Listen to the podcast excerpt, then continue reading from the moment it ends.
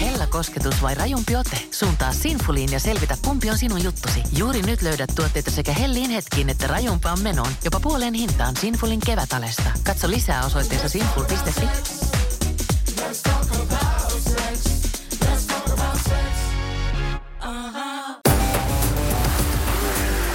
Tämä on Radionovan liikennegrilli.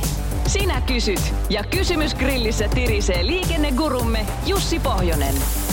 Lähetä oma liikenteeseen liittyvä probleemasi Radionova liikenteessä ohjelmaan osoitteessa radionova.fi tai Whatsappilla plus 358 108 06000. Ja aloitetaan Karin kysymyksestä. Tätä on vähän itse asiassa eri tavoilla parissakin viestissä tiedusteltu. Eli ilmeisesti käsittelyajat siellä teillä Trafikomilla romutuspalkkion suhteen on vähän venähtäneet. Eli vieläkö romutuspalkkio rahaa on vai romutanko turhaan? Trafikon il- Trafikom ilmoitti, että käsittelyaika on yli kolme kuukautta. Joo, nytpäs on parempi kuin en sano yhtään mitään, ettei tule sitten annettua väärää tietoa, mutta esimerkiksi Traficomilla on äärimmäisen hyvät nettisivut näihin asioihin liittyen, eli kannattaa sieltä tsekata, mikä tilanne on, ja, ja uskoisin, että ihan varmasti kun jos rahat loppuvat, niin se heti siellä ilmoitetaan, ettei tule tämmöisiä turhia juttuja, mutta oikeastaan kaikista Traficomin palveluista, vaikkapa ikäpoikkeusluvasta tai mistä tahansa, niin löytyy oma osio sieltä nettisivuilta ja siellä on myöskin arviot näistä käsittelyajoista ja jonojen pituuksista, että kannattaa ehkä tapauskohtaisesti aina tsekata sieltä. Ok, otetaan sitten seuraava kysymys äh, täältä listalta. Mennään moottoritien nopeuksiin. Moi, kuka tai mikä taho säätää moottoriteillä automaattisia nopeusrajoituksia, kun välillä olosuhteet ei muutu äh, eikä tiealueella ole mitään työkoneita tai muuta vastaavaa ja silti 10 kilometrin matkalla saattaa nopeus vaihdella 180 ja takaisin.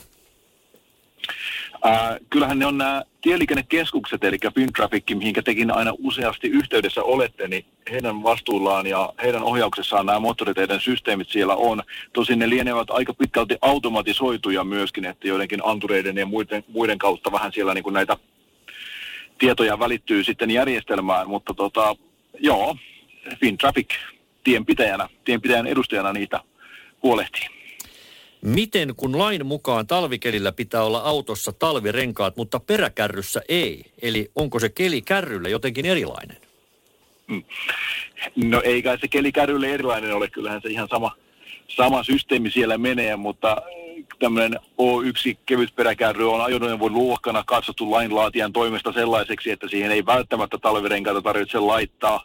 Tosin täytyy aina muistaa, että myöskään niitä ei ole kielletty, eli kyllä ne siellä olla saa. Eli jos talvikelillä nyt paljon kärryä vetelet ja sitä tarvitsisi, niin kannattaa ne sinne laittaa, mutta lain esitöissä käy muun muassa esille se, että kärryjen varsinainen käyttöaika on yleensä kesällä ja hyvän kelin aikana niillä viedään mökeille tavaraa ja kuskataan veneitä sun muuta. Eli, eli tämmöinen niin kuin talvikäyttö on sen verran vähäisempää, että talvirengas pakkoa ei, ei lainlaatija halunnut sinne laittaa. Radionovan liikennegrilli.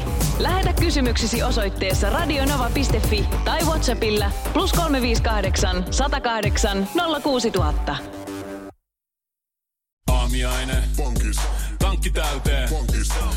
Laittautumas. Bonkis.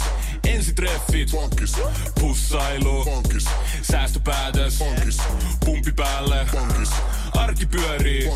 S-pankis. Ota säästäjä kätevästi käyttöön S-mobiilissa. Ohjaa ostoksista kertynyt bonus tai vaikka euro jokaisesta korttiostoksesta suoraan rahastoon. S-pankki. Enemmän kuin täyden palvelun pankki.